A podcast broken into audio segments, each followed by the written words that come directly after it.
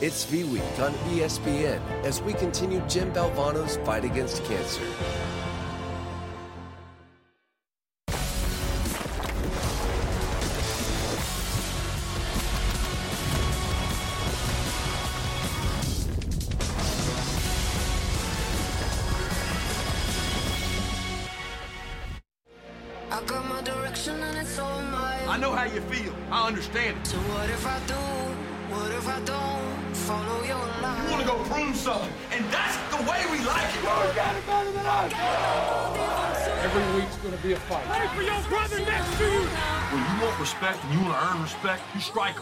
Strike them, and you strike them.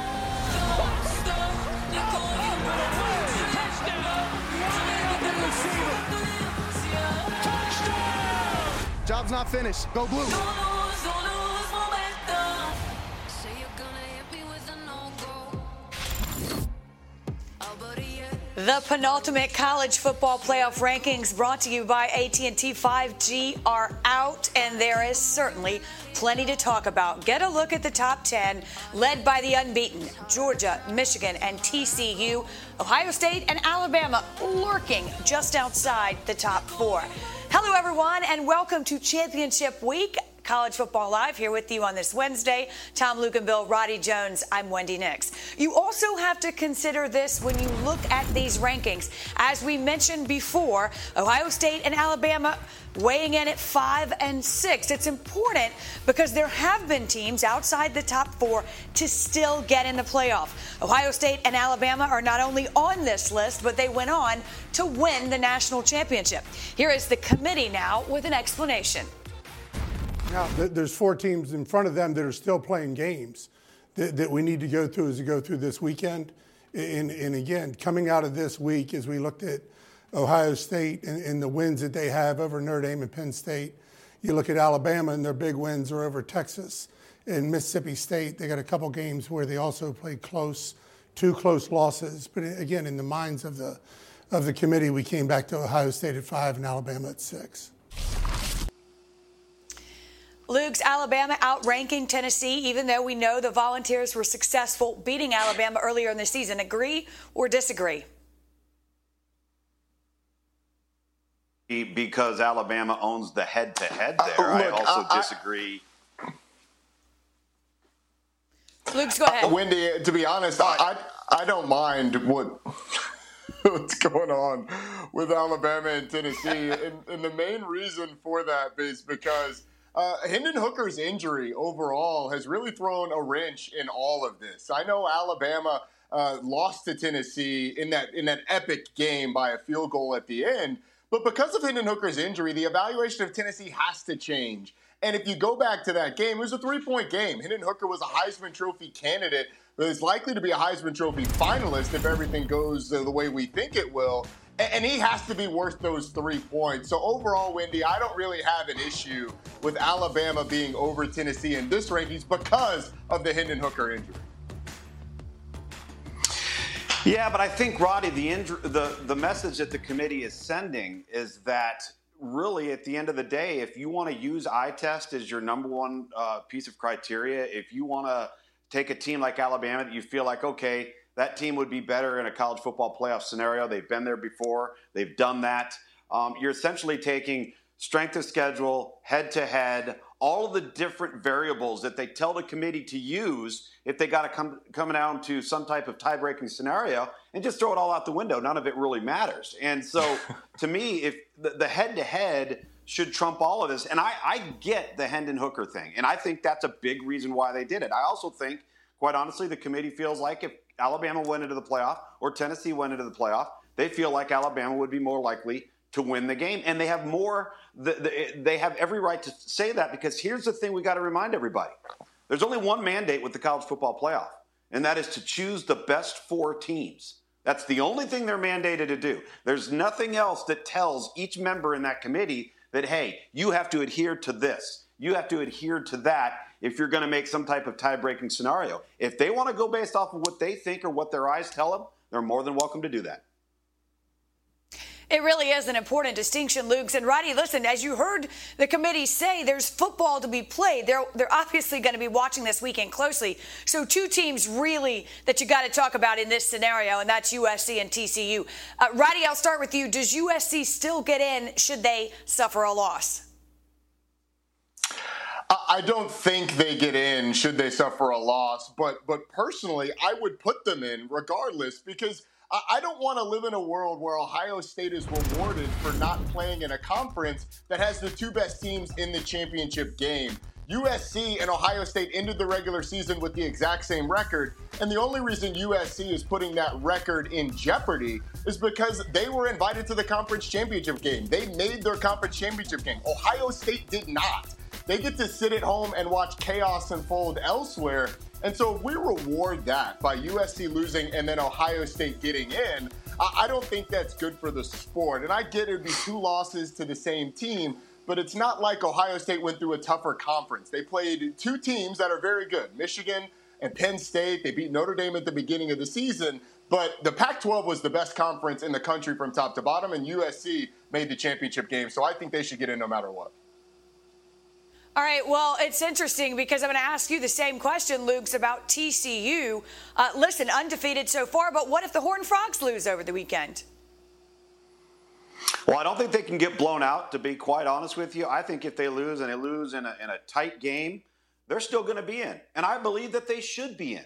Listen, TCU has done everything you can ask a football team to do. And when, when you talk to coaches across the country and you talk about championship type of, of criteria, They'll, they'll tell you that you got to be able to win on the road and you've got to be able to win one possession games.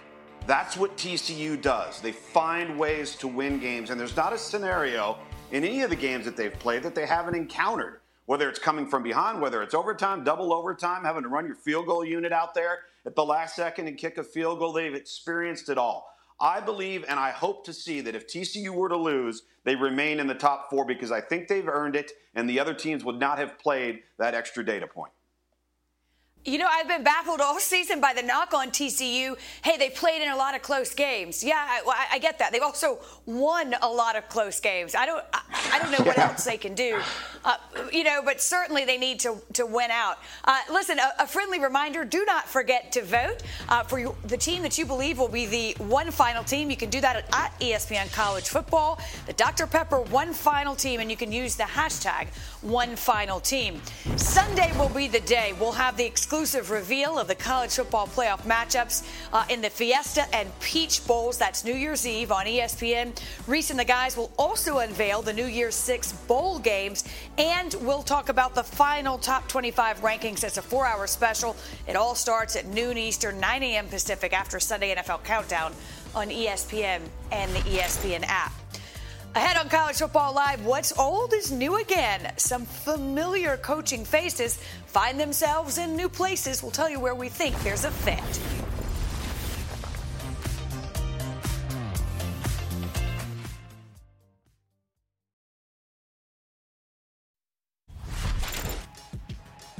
You can count Auburn among those schools who no longer have a head coaching vacancy. They've tapped Hugh Freeze, who spent the last four seasons at Liberty, taking the Flames to unprecedented heights. Freeze is contracted Auburn six years, an average of $6.5 million annually, according to our Pete Thamel. I don't, I don't believe in deserving something, I believe in earning something. And I do believe we fought to earn this and and and it's been it's been some it's been rocky at times, but um, you can become overcome with emotion um, because of. Truthfully, I feel like, and this is no offense to another school or anything, but I feel like um, I've, I've leapfrogged um, where where I was uh, at that time uh, by being in this family and this culture here. And I loved my time there, but I see this as a uh, I see this as one of the top 10 football programs in the nation. And I believe that. And so I don't want to get emotional. We, we had that cry last night, so we've celebrated that. And, um, you know, I don't know if rewriting the story is exactly the right word, but it's going to make for a good, good ending. We're joined now by college football insider Pete Thamel. And Pete, we'd watch this head coaching job uh, eagerly to see who Auburn returned to. What makes Freeze the right fit? Well, Hugh Freeze can win SEC football games, Wendy. It, it's very simple. Uh, cut out all of the clutter, which Auburn clearly did, and Hugh Freeze is one of the few proven coaches who can beat Alabama. Hugh Freeze hit a low point uh, when he got fired from Ole Miss, has climbed back. Auburn's at a low point now. It's a marriage of mutual desperation, and these two sides have come together to try to topple Alabama. Uh, Pete, uh, listen, uh, uh what do you call it? A marriage of mutual desperation. Nothing Nothing like that to get started, but there's only one way to go. Pete, thank you. Stick around. We're going to talk to you about some of these other coaching hires uh, as you take a look, a, a, freeze frame, if you will, of the head coaching career of Hugh Freeze. And uh, to your point, he's been down and now back up again. Uh, Roddy, I'll start with you and, and quite simply your reaction to Auburn's decision. Well, Wendy, it was not overly surprising because of the fact that, that Hugh Freeze has beaten Alabama. And, and it seems like that was the driving force behind this. And, and, the way that Auburn has gone about it, the way that Hugh Freeze has gone about it, they're basically counting on the fact of weathering the initial storm and then winning football games, which ultimately cures everything. It'll make everybody or, or a large contingent of people who have issues with it forget about the past transgressions. And ultimately, if he can beat Alabama, if he can get them in the college football playoff, he can get them in the national championship conversation, uh, then a lot of people will be willing to forgive what what happened in the past, uh, including those vacated wins, including the allegations that have been that have been brought against him. But ultimately, was not all that surprising because Hugh Freeze has familiarity with the league, Lugs, and, and ultimately has beaten Nick Saban. Well, and at the end of the day, right, there was Plan A, Lane Kiffin, Plan B, all right, Hugh Freeze, and no Plan C. So this had to happen for Auburn. this had to work.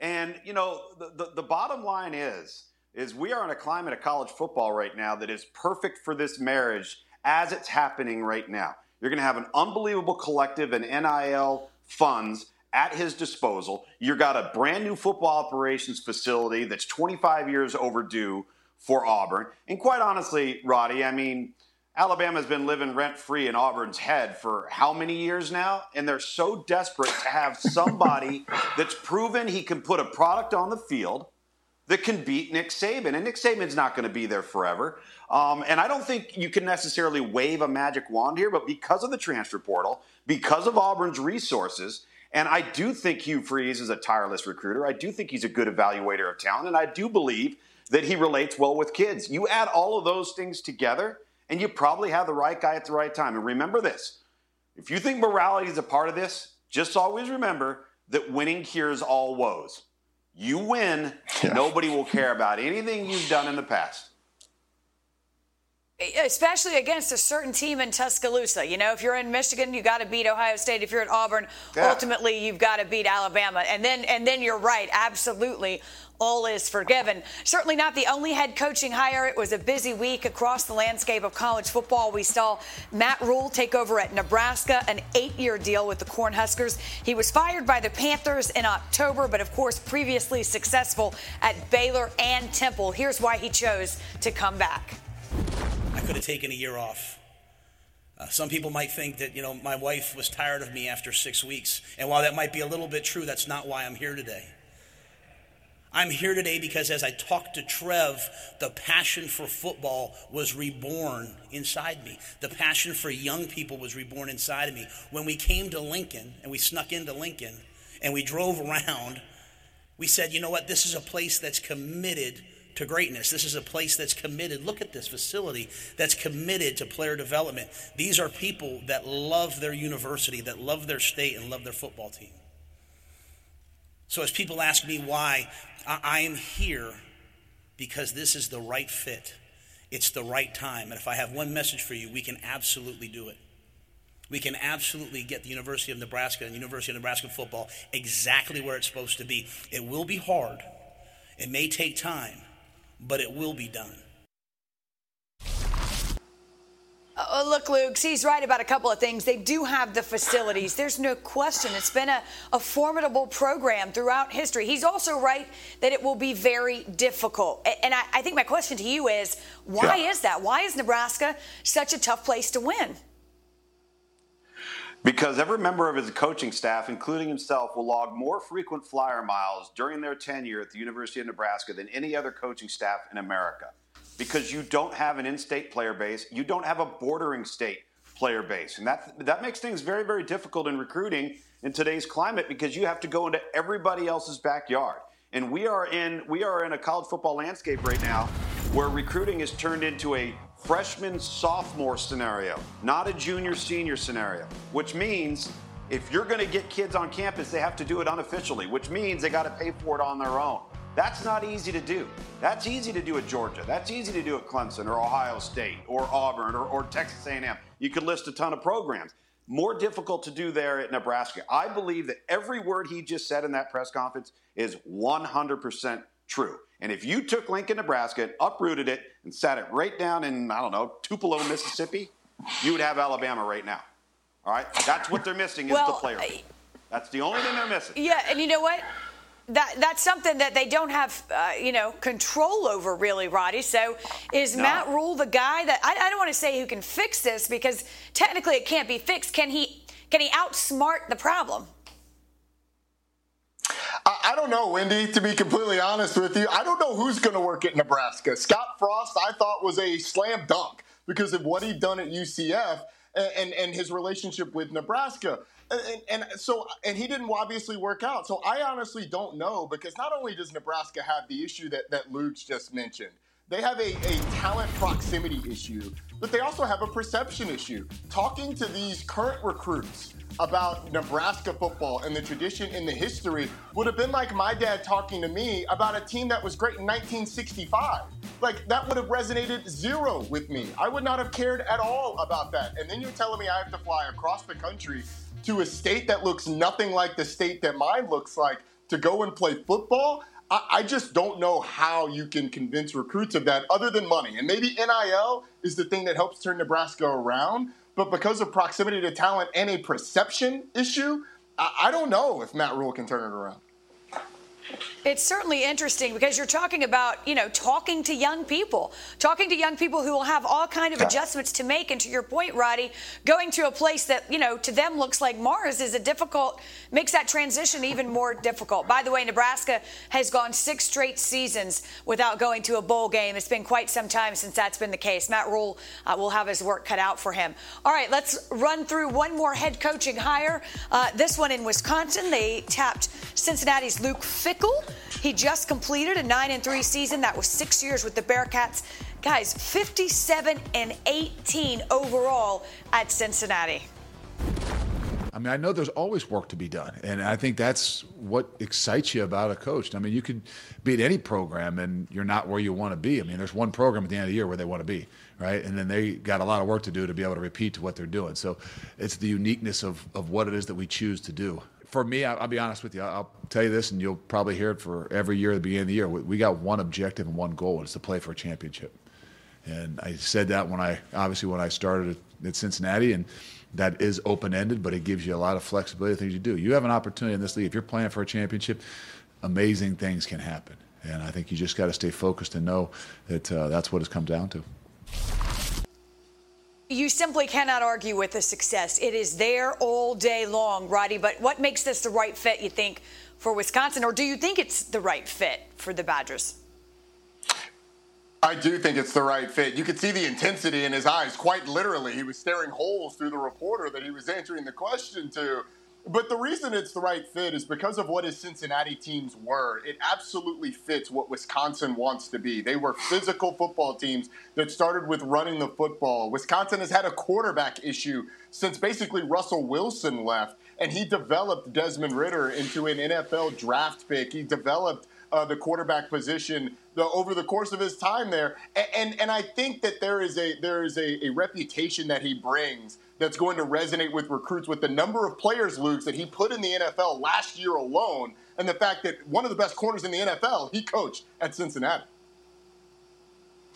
Yeah, and, and Roddy, and I agree with you. You know, I think sometimes the term fit is often overused, but not in this particular situation. And I also believe in recruiting, they will cast a much wider net. They'll go into some places maybe that mm-hmm. Wisconsin didn't feel the need to go into before, because quite honestly, when it comes to the explosiveness of players, the playmaking ability of players, particularly players at the skill positions, that's where they need to upgrade the most. And I'm going to be very interested to see what is the offensive approach? Do we see a shift here offensively from what we've seen off Wisconsin over the last 25 years to becoming maybe a little bit more creative, evolving a little bit, becoming a little bit more dynamic? That will be determined by personnel. But I just like the whole blue collar, lunch pail mentality. It just seems to be the right marriage. Listen, guys, and consider this only two coaches have more wins than Luke Fickell over the last three seasons. Uh, guys you've heard of, I think, Nick Saban and Kirby Smart. So he, he knows how to win uh, and to, to, do more with yeah. less. There's no question about that. We want to bring back our college football insider, Pete Thamel. And Pete, uh, everybody's weighed in on this. I'll get your opinion about Luke Fickell to Wisconsin. Well, I think the best thing, Wendy, to sum up uh, the Luke Fickell hire is that at a place, Wisconsin, where you can get free bacon at Wando's every Monday night, they value beef up front. They value running the ball. So I broke the story the other day of Brady Collins, Luke Fickell's trusted right hand man and strength coach, going to Wisconsin, and the Badger fans cheered as loudly as if they got a five star quarterback recruit. They understand the power between the lines. Brady Collins, largely responsible to, for developing nine NFL draft picks at Cincinnati last year, the third most of any program in college football. Look, they say numbers never lie. I, sometimes they do, but not in this case. It just is what it is, and you can understand why they'd be pleased in Madison. Uh, let's talk a little bit about UAB. An interesting scenario there on the verge of making, I think, a pretty surprising hire, former NFL quarterback Trent Dilfer. Uh, and this does come despite a little bit of pushback from the UAB players. Uh, what, what's the situation there? Well, they just introduced Trent Dilfer to the team. It just went formal uh, since the show started, Wendy. And we are in a cycle and in an era of unconventional hires. Look at our friend Jeff Saturday coaching Sundays for the Colts right now. Uh, it, look, Trent Dilfer, obviously Super Bowl winning quarterback, super successful Elite 11 coach. He knows and has relationships with all the top quarterbacks in the country, and he's been an elite high school coach the past few seasons in Nashville. So the, the allure of Dilfer is a big brand name and someone who can bring in good offense, good quarterback play, and they feel like uh, Mark Ingram, the AD there, feels like Dilfer can put together the kind of staff and get UAB to be competitive as it jumps up into the American Athletic Conference. Look, eh, there's no question it's a relationship business. That, that does factor into things. One more before we let you go. Georgia Tech removing the interim head coaching title from Brent Key. Why was that decision ultimately made? Well, Brent Key did an unbelievable job going four and four in their uh, in their pa- in their last eight games after Geoff Collins got fired. Brent Key is a former captain at Georgia Tech. He started 44 games on the offensive line there, and after Georgia Tech ran a national search, they interviewed 10 to 12 candidates. They came back to Key. Part of that became because Georgia Tech offered very little guaranteed money. They owe Geoff Collins $11 million going forward after firing him. So Tech was hesitant to go with a big name, big money, high profile hire, and they liked what they saw from Key, so the marriage fit. All right, it is the coaching carousel season. Pete, thank you. I know you'll be busy. Uh, please continue to keep us up to date. Uh, how about this? Will we or won't we expand the playoff, that is, for the 2024 season? It's a question the Rose Bowl may have the answer to. We'll explain why coming up. Heather Dinich joins us. And championship week is here. We'll talk about what's on the line and who we believe will be left standing when we come back.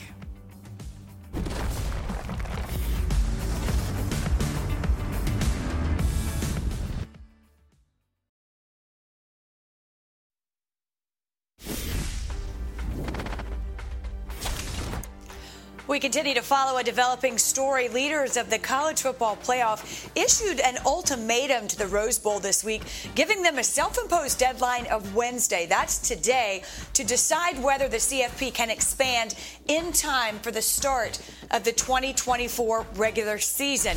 ESPN college football reporter Heather Dinich is all over this and joins us now. Heather, since we don't know just yet, you know, what is at the heart of this issue? Wendy, the Rose Bowl is willing to be flexible for 24 and 25 and work with the college football playoff. But in order to do that, they are asking for some guarantees in the next contract the date and time, January 1, 2 o'clock Pacific time. They want to keep that in their media rights and have that three hour window every three years. And the playoff is saying, look, we don't want to make any promises we don't know we can keep when we go to the negotiating table in 2026 for a new TV contract. If this is to change within the current 12 year deal with ESPN as the sole rights holder, it goes through 2025. Wendy, everyone has to agree to it. It has to be unanimous. ESPN can't change the Rose Bowl contract. The college football playoff can't change the Rose Bowl contract. So only the Rose Bowl can agree to do that. And they're saying, look, we'll do this for you now if you do this for us later. And the playoff is saying, uh uh-uh, we don't want to treat you any differently than our other five New Year's Six Bowls. So whether or not they can figure this out. And I can tell you, this is not contentious. This is not a threat. This is two different parties with two different desires to have happen, and they just haven't been able to work it out. We'll find out hopefully later tonight if they could come to an agreement.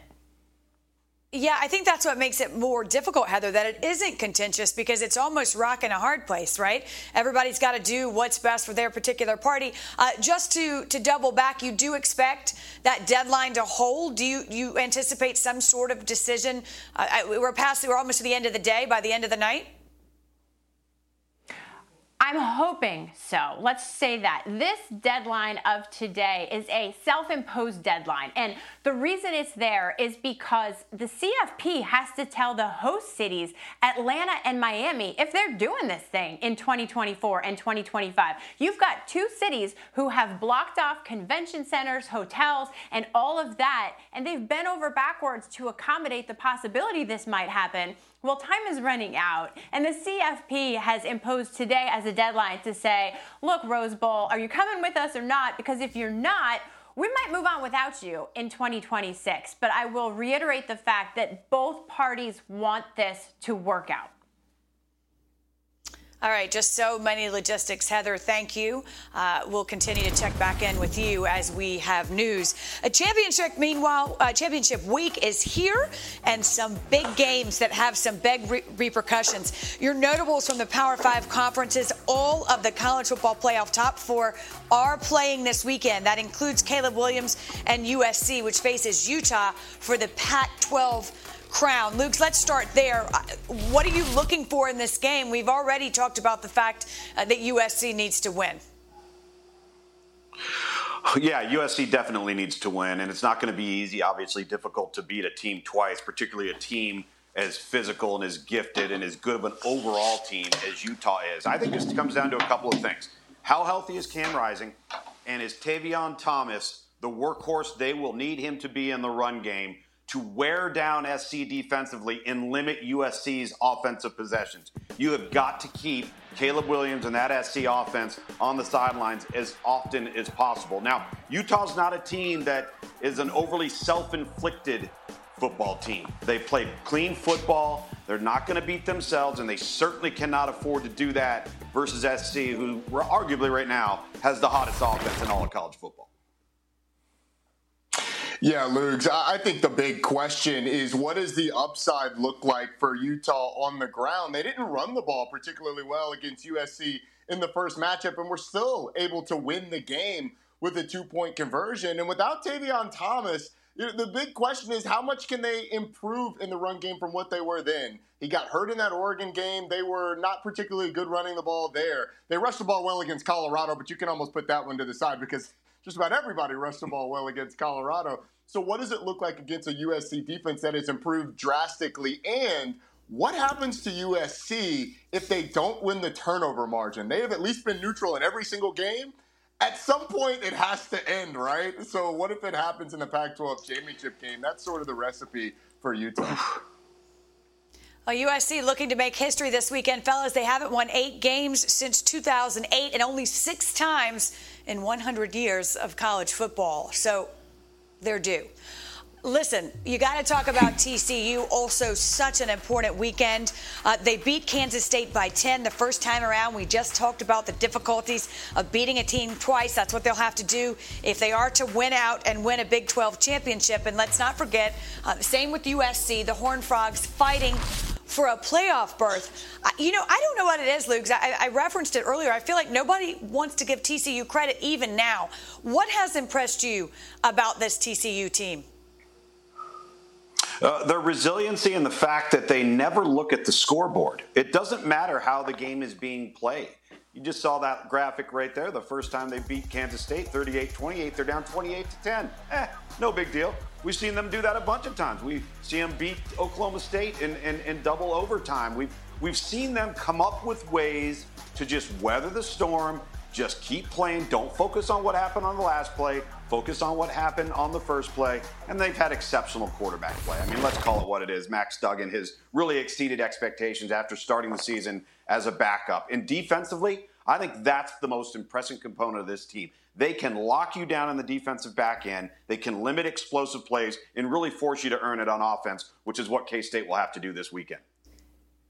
Listen, TCU, the very definition of calm, cool, and collected. They take their cues from their head coach. Roddy, if Kansas State is to pull off the upset, and it's certainly possible, who would they need to rely on?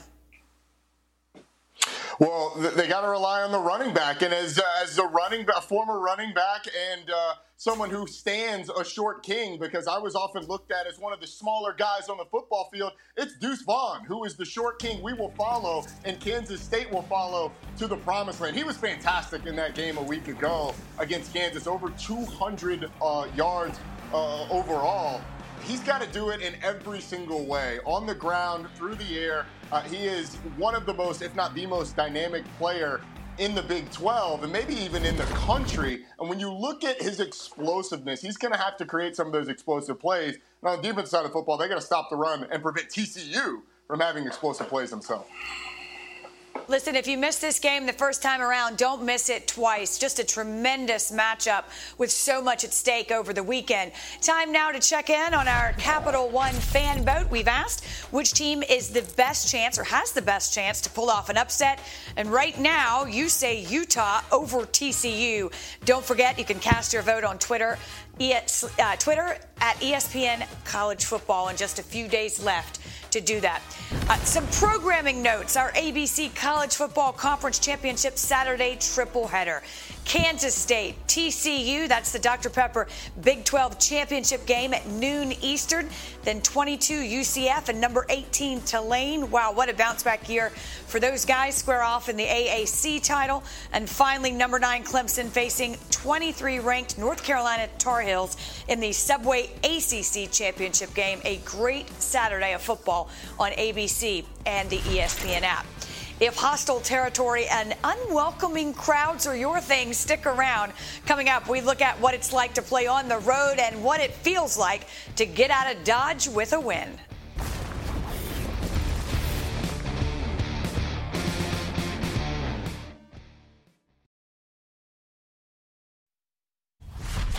Welcome back to College Football Live. Jay Walker, Tiffany Green here with you. Yo, the vet is going to be popping in the SIP this weekend for the SWAC championship game between Jackson State and Southern. This is a rematch, Jay, from just a month ago when Coach Prime squad blanked the Jaguars 35 to nothing. What to expect this time around? Well, if you're Southern University, you have to have a much better performance, particularly from your quarterback, Besean McCray. This offense is geared around McCray. When he struggles, this offense struggles. That's why they were shut out in their previous matchup. When he's playing at a high level, he can distribute the football, he can run the football, he's great with decisions, but it looked like he got frustrated against a very aggressive defense. Now, the good thing for Southern is their defense is really good. Their defensive line can play. They've got some dudes that can actually get after the quarterback and try to make Shedeur Sanders uncomfortable. But Jackson State brings in Shedeur Sanders. And when you talk about Shedeur Sanders, he loves throwing the ball all over the football field. You combine that with one of the stingiest defenses in all of FCS football, and it looks like it's going to be a tough day at the office for Southern University trying to get some get back against Jackson State.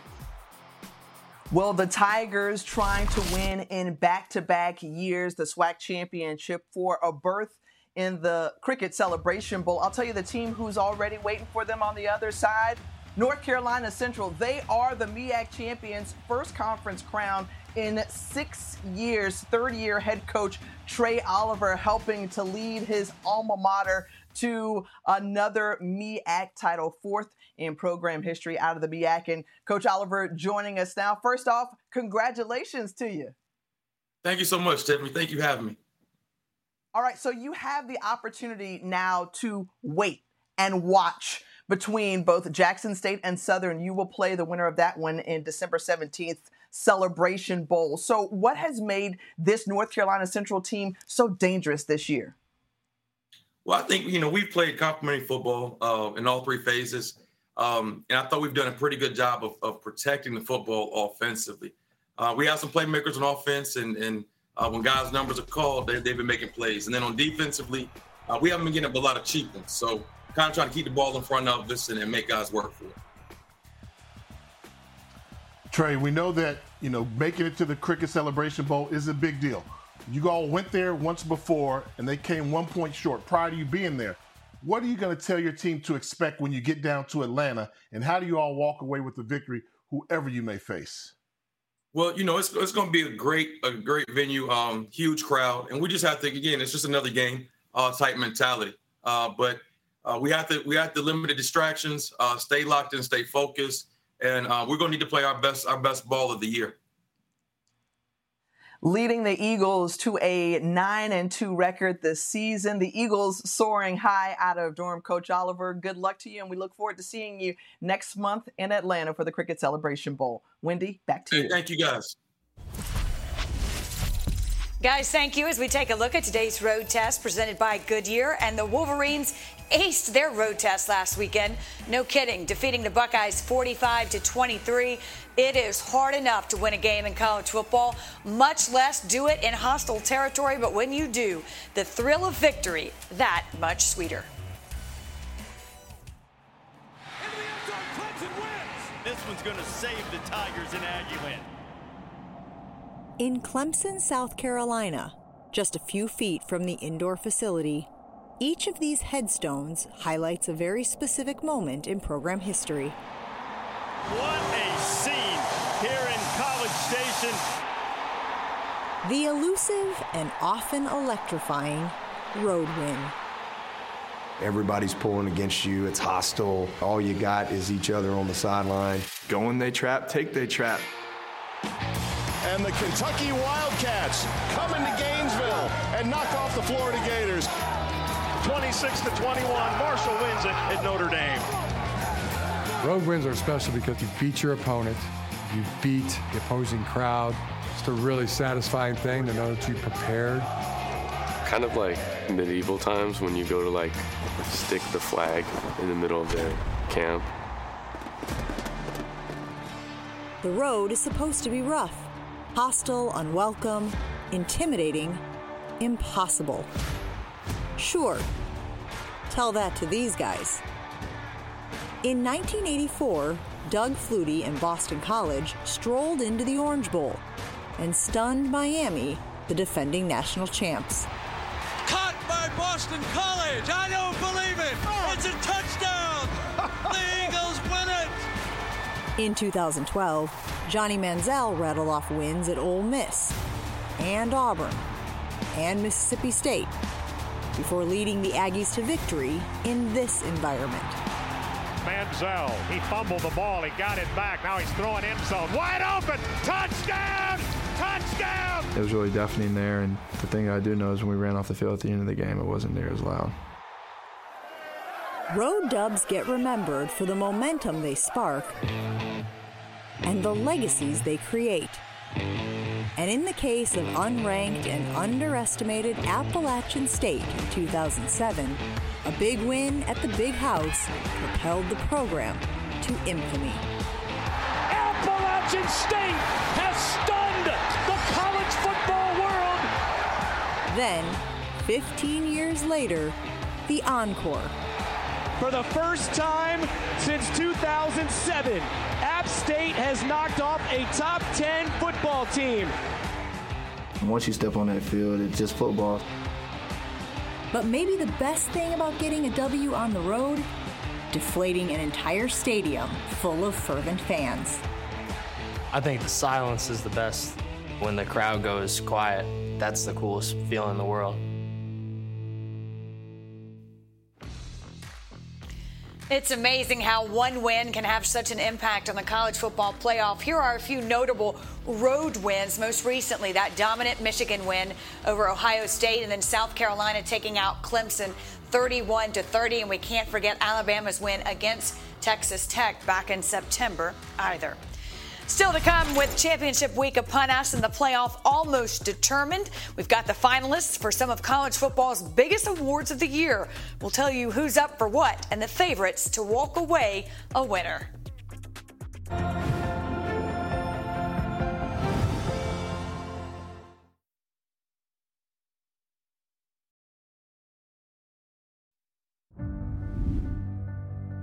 Number one is laugh.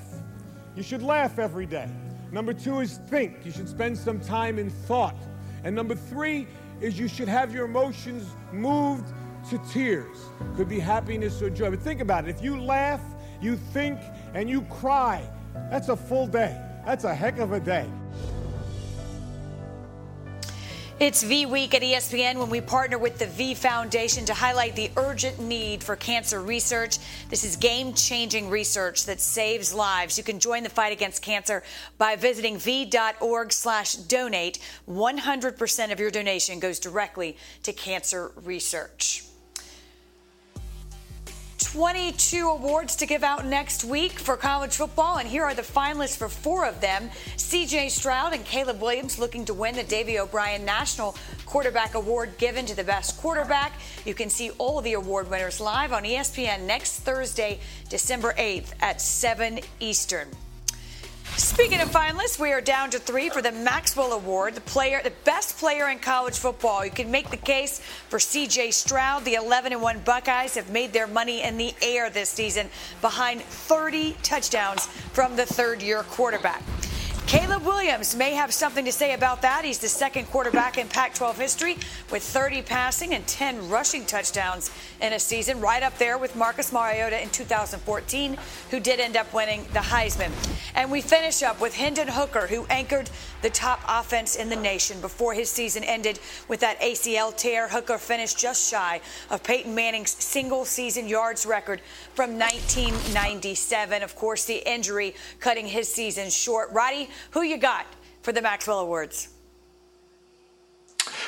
Give me Caleb Williams because without that offense, or without Caleb Williams, I'm not sure what that offense is. The plays that he makes with his legs and with his arm have been absolutely fantastic. And I know they are talented.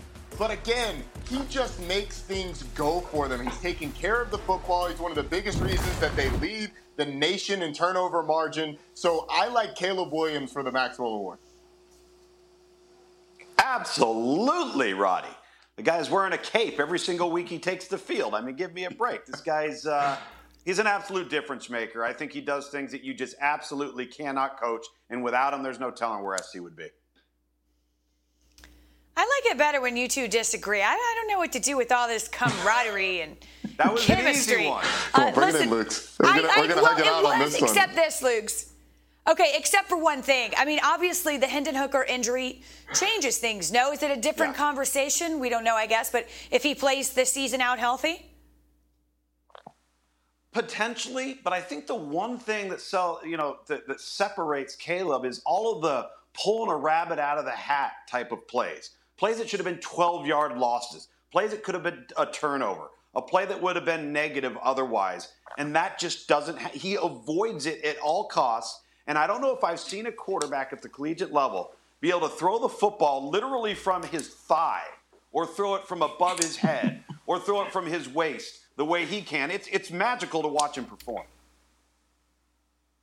It really is. It's a, it's a lot like Bryce Young a year ago. That offensive line for Alabama was not stellar for most of the season, and he just continued to make plays, making people miss in the backfield, using his, his short area quickness and the ability to throw off platform. Those two guys are absolutely special. And Caleb Williams has been the most electric player. He's must see TV every time he steps on the field.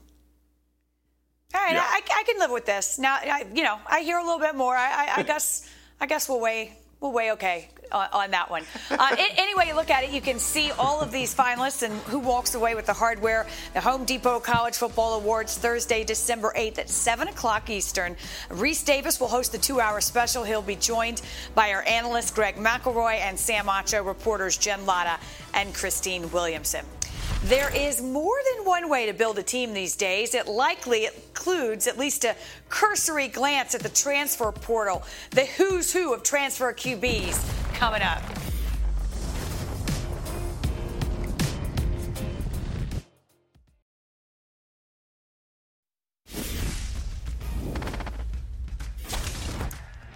portal window officially opens on Monday. Here's what you'll find Hudson Card lost the Longhorns quarterback competition to Quinn Ewers, but still threw for nearly 1,000 yards and six touchdowns when Ewers got hurt. Cade McNamara, meanwhile, looking for a fresh start. The Nevada native led Michigan to last year's college football playoff, but the Wolverines opted for J.J. McCarthy this season. And Luke Altmyer enters the portal in 2023. The Ole Miss backup has made one career start. That was against Central Arkansas this year and played in three games this season. Again, December 5th, that window opens. It's 45 days for this first window. There'll be another one in May, Lugs. Let's play good match here. We'll start with Hudson Card.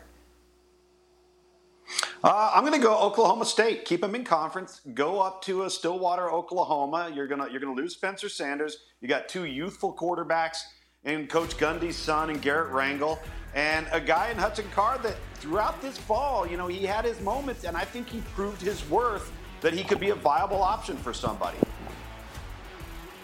Lugs, uh, why not Texas Tech for a lot of the same reasons? We've seen what Zach Kittley was able to do at the quarterback position. I think the talent he's shown yeah. in a quarterback competition, but it could be unlocked at Texas Tech. All right, gentlemen, Luke's Cade McNamara. Oh, Cade McNamara, I think, should go to Stanford. if they would change their transfer rules, but they won't do it. Well, they're going to do it. They're just not doing it right now. But if they would make an exception and he's had a degree, he can apply on his own to grad school, get admitted on his own, and then play football. I'm, I'm going to go Cade McNamara to Purdue with what Jeff Brohm has done at the quarterback position. They're going to need oh, Jeff, I like uh, it. Uh, Cade McNamara, Purdue. Uh, listen, only Luke says Stanford, change your whole system, change your whole rules. You're just Stanford. What, what's the big deal? So this kid no, can play football. I I Listen, we'll talk Forget more football tomorrow. in. See you back here on Thursday.